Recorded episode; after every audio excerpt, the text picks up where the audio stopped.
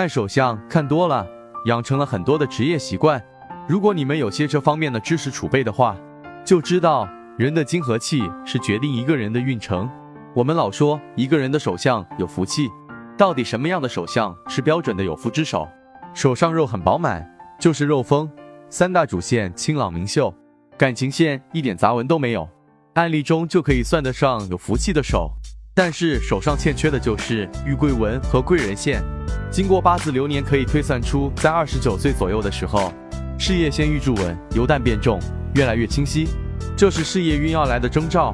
大家快看看自己手上有没有类似的特征，快来评论区分享出来，老王大家给你点赞吧。